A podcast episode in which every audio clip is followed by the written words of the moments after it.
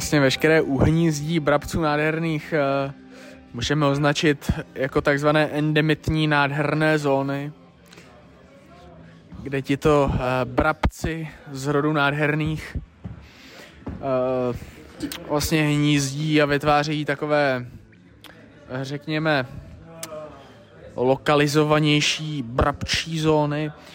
Málo se ví, že že vlastně rod brabců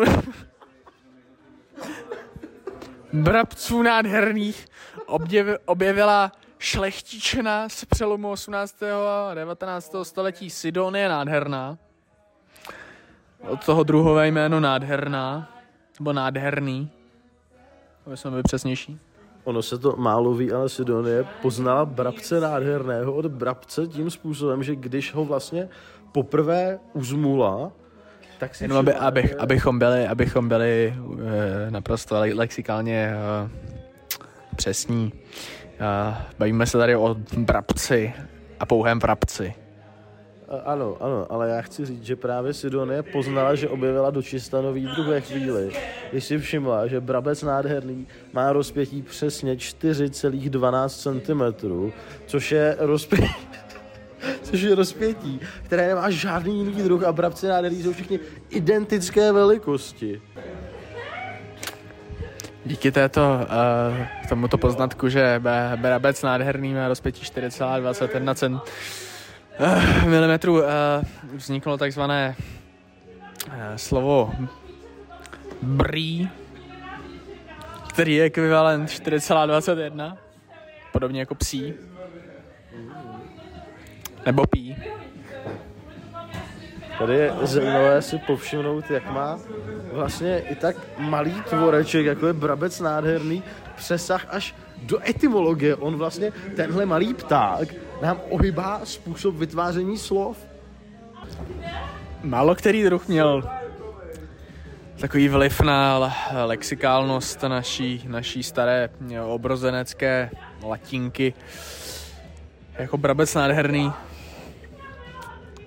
který se stal oblíbencem nejen u obrozeneckých autorů, jako byl František Palacký či uh, Otakar Seko.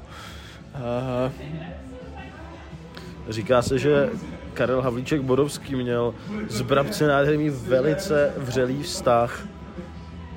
A já bych, jak už je u nás v pořadu zvykem, rád uvedl našeho odborníka, odbornickou chvilku, kdy odborník pohovoří o konkrétním druhu.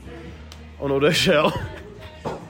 Já mám tady doplňující historku naštěstí, eh, že Brabci nádhernému se stalo, dostalo také eh, čestného titulu Brabec obrozený. Brabe, brabec, brabec obrozený, jelikož eh, jako první pták poklepal svým pařádkem na základní kámen obnoveného Národního divadla po vyhoření, proto ten uh, druhý druhový název uh, obrozený.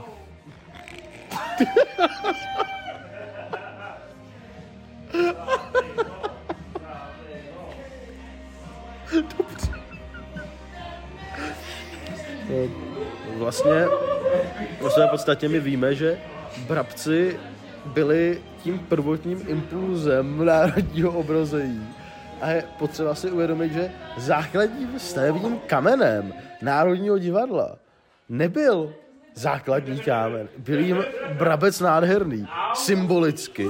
Národní divadlo a všechny velké monumenty našeho češství stojí právě na tomto ptáku. Mezi, kam, mezi kameníky se také potom uh, vžil uh, velmi hojně používaný uh, tvar pískovce, kterému se začalo říkat brabec. Ekvivalent dvou brabců byl 50 cm, když stavíte zeď. No, já právě říkám, ono je zvláštní, jak ten pták má vlastně, jakožto brabec nádherný, přesah do všemožných oborů, od lingvistiky až po stavebnictví, kde v podstatě my pomocí brabce jsme schopni vybudovat takřka celou civilizaci od nuly. Zikuraty jsou například postavené pouze z brabců. Já jsem slyšel, že nejsou postaveny z brabců, ale že byly měřeny v brabcích a proto jsou tak přesné do posledního detailu. kde bychom byli bez jednoho brabce? Pravděpodobně pořád před pořád v době pravěku byli bychom stále lovci a sběrači bez brabců. Bychom pořádně nevěděli, jak například vytvářet nějaké dlouhodobé udržitelné hospodářství. Dokonce mezi antropology se vžil názor, že bez pazourku a brabce byli bychom pořád ve stádiu jako mají žabce. Eh, no, a to právě nikdo nechce, že jo? A proto máme tady brabce. Brabec nádherný je dle mého názoru ušlechtilým druhem. A myslím si, že se můžeme shodnout na tom, že on hnízdí jako krásný pták.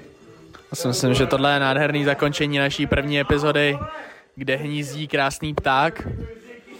Já jsem Adam Pasecký. A já jsem Lumír Buneš. U příští epizody opět čim čarára čau. Čím čarára, čím čím čím.